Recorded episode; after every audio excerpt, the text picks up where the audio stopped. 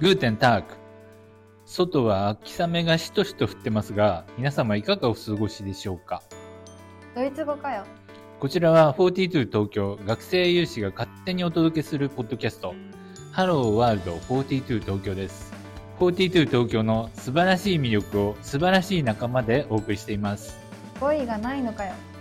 ハローワールド42東京パーソナリティのタイピーと Take me to the future ラッコ船長です。今日は記念すべき第10回ですね。10回目というとやっぱりなんかしたくなりますよねもちろん今日は第10回記念です。8は何だったんだよ。そうですね第8回の謎さん以上の大物ゲスト呼んでますよ。ひどい扱いだな。楽しみですとは言ってもお忙しい方なのですぐにお呼びできません。ニートみたいに暇ではないので。悪かったな。ということでインタビューまでしばらくお待ちくださいそうですね。ちなみに第10回まで放送したら僕たち称号がもらえることになってますよ。ああいいですね称号っていうのは42東京内で名前の前に付けられる愛称ですね僕はキングオブニーとかキングオブキッズルームにしようかと思ってます。え確かもう決まってるはずですよ確かポッドキャスターですえ？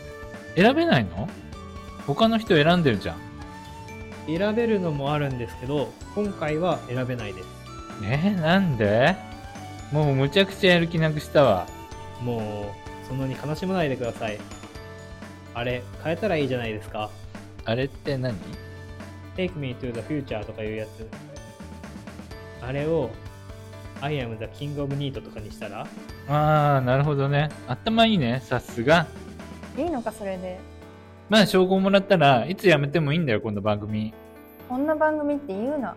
称号のためだけに頑張ってきたんだよ。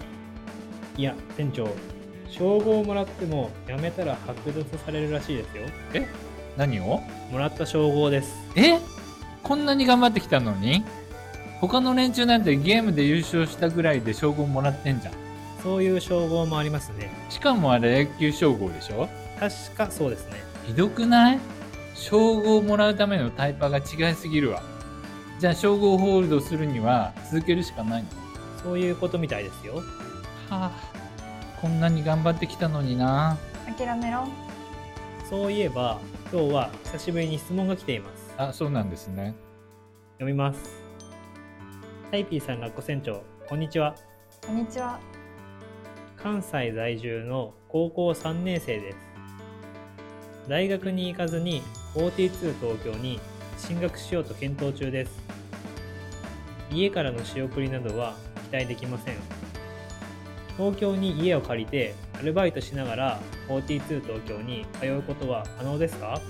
すごい !42 東京にぜひ来てください。そうは言っても生活がありますからね不安はごもっともですなるほど。僕は実家住まいなので全然気がつきませんでした。早く家を出ろ。授業料は無料なのでとりあえずは衣食住を何とかすればいいですねそうですね。シェアハウスとかはだいたい4万円とか5万円からありますよね。もっと安いアパートとかもありますけど、まあ快適さを求めればそういったシェアハウスがいいんじゃないですかね。実際にシェアハウスに住んでる学生結構いますよね学生同士の口コミの広がりもあるので、同じシェアハウスに住んでる人いますよね。あれはあれで楽しそうですよね本当だよね。僕も子供部屋を出てシェアハウスに引っ越ししようかな。お金あるんですか？母さんに出してくれるように説得します。すねかじりすぎ。全然親孝行する気ないですねいや、そんなことないです。来年こそは親孝行しますよ。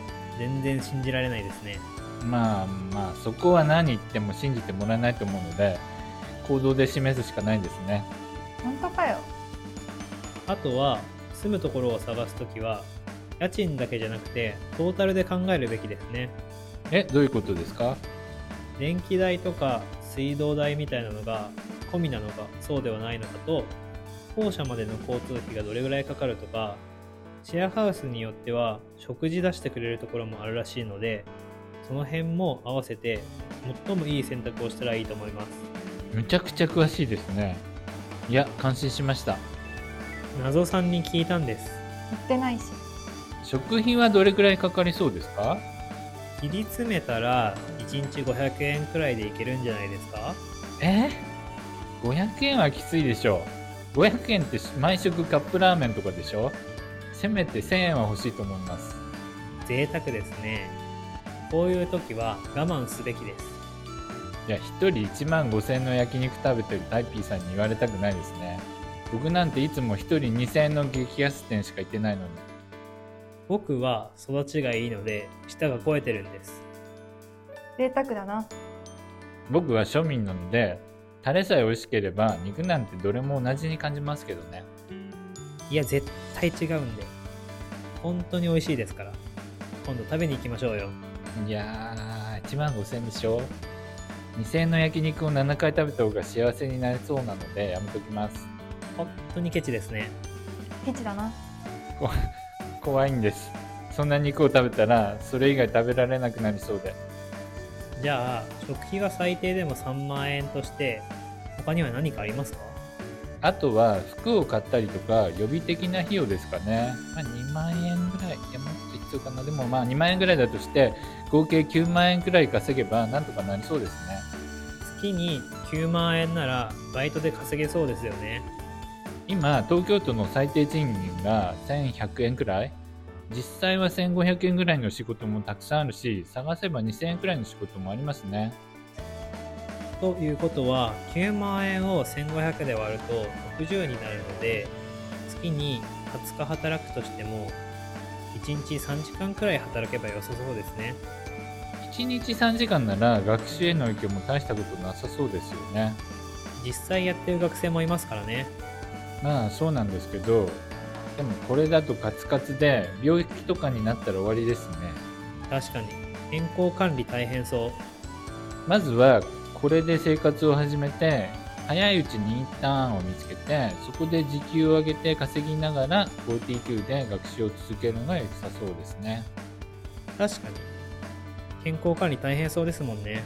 まあ、そういう時のために入学前にある程度貯金しておくといいですよね。余裕はあった方がいいですからね。あとは少しでもいいので仕送りしてもらえるなら親にもらった方がいいです。ムカつくことも多いけどありがたいですよねほんとうちの親も働け働けって言わなかったら最高なんですけどね。普通言うだろ。ざっとこんな感じですかね。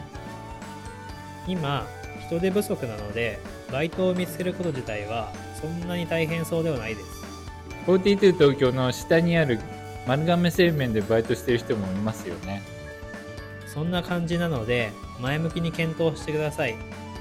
シェアハウス探しなど個別に相談に乗れますのでもしよければ番組のメールアドレスから相談してもらってもいいですよ。では本日のゲストフランス本校42パリの卒業生で今は42東京のペダペダペダゴジーをなさってます。のっぷさんです。のっぷさんどうぞ。今日はお忙しいところお越しいただいてありがとうございます。はい、42東京の運営をしていますノップです。で、42東京の、まあ、ちょびっとしたおさらいをしますと、まあ、18歳以上であれば、まあ、学費無料で誰でもチャレンジができる、まあ、ソフトウェアエンジニアになることを、まあ、チャレンジできるソフトウェアエンジニア養成機関となります。で、そこでですね、先ほどあの出た単語、ペダゴジー、まあ、教育周りだったり、まあ、42東京では基本的な学校運営ですね、をしていますノップです。本日はどうぞよろしくお願いいたします。お願いします速なんですけどちょっとのっぷさんの方に質問をしていきたいと思います42東京の大きな特徴として学費無料っていうのがあると思うんですけど本当に学費って無料なんですか？はい、学費無料です。で、後払いとかもあの一切ないです。で、自分自身42にまあ通った2、3年間は、まあ、学費を一度も払ったことはないです。で、タイピンさんは現在42東京の学生として、まあ、実際に通われていると思いますが、なんかこちらから学費を請求したり、まあ、他には学費を支払った覚えとかってありますか？いや一回もないですはい。なので、基本学費は無料です。なんで学費無料なんですか？そうですね。まあ、なぜ無料でまあ、今現在42東京の学生が無料で学習できるのをご説明しますと、まあ、学費や運営費はですね、協賛いただいているパートナー様からの協賛金などで、まあ、賄っているからです。で、42東京がまあ配出するエンジニアを採用したいだったり、まあ、エンジニア教育やってるんだ、それだったら支援したいといった形でですね、各パートナー様のま協力によって42東京は運営できています。学費無料とか、なんかパートナー企業とかって聞くと結構就職の斡旋とかをイメージしちゃうんですけど就職の斡旋とかはしてるんですか？いや就職の斡旋などは42東京では一切していないです。なのでまあ42東京で無料で学習した後にですね、まあ、ご自身でフリーランスとして活動されるのも全く問題ありません。また42東京ではまあ学生同士でま起用された方もいます。で無理やり働きたくない企業に斡旋するなどといったことは行っていないので、まあ、ご安心ください。むしろですねその逆でそれぞれの学生がまあ求めている内容によっては、まあ、あのスポンサー様を集めた企業説明会などを実施したり、まあ、企業様と一緒にワークショップをまあ実施したり海外留学の選択肢を進めたりと、まあ、皆さんが求めている内容や、まあ、皆さんの将来の選択肢が広がっていくような取り組みを実施しています。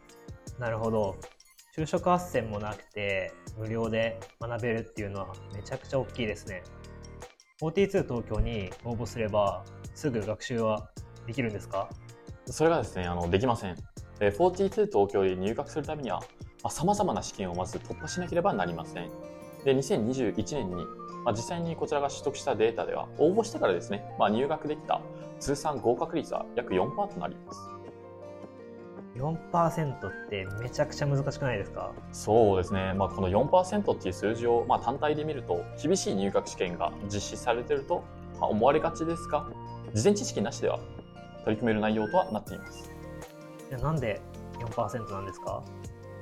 そうですね、まあ、こちらはちょっと試験を導入してそれによって離脱などが起きており、まあ、それによって4%となっています。で試験を導入している理由としてはですね42は他の教育とは違ってですね、先生がいない環境で、ま、学習しなければならない。このちょっと特殊な学習環境に、ま、適性を持っているかどうかを、まずこちらは確認しないといけないからです。で、そのため、例えば1つ目の、ま、入学試験は、まあ、ウェブ上でできる試験となっており、所要時間は、ま、2時間となります。で、ゲーム感覚で、まあ、様々な課題が出てきて、それらの課題に対し、ま、先生とか、ま、攻略本とかがない中、自ら課題解決できるかを証明してもらいます。で、まあ、この部分で、例えば、やっぱりあの自分一人はどうにもできないと思った方は、どんどん離脱していっていきます。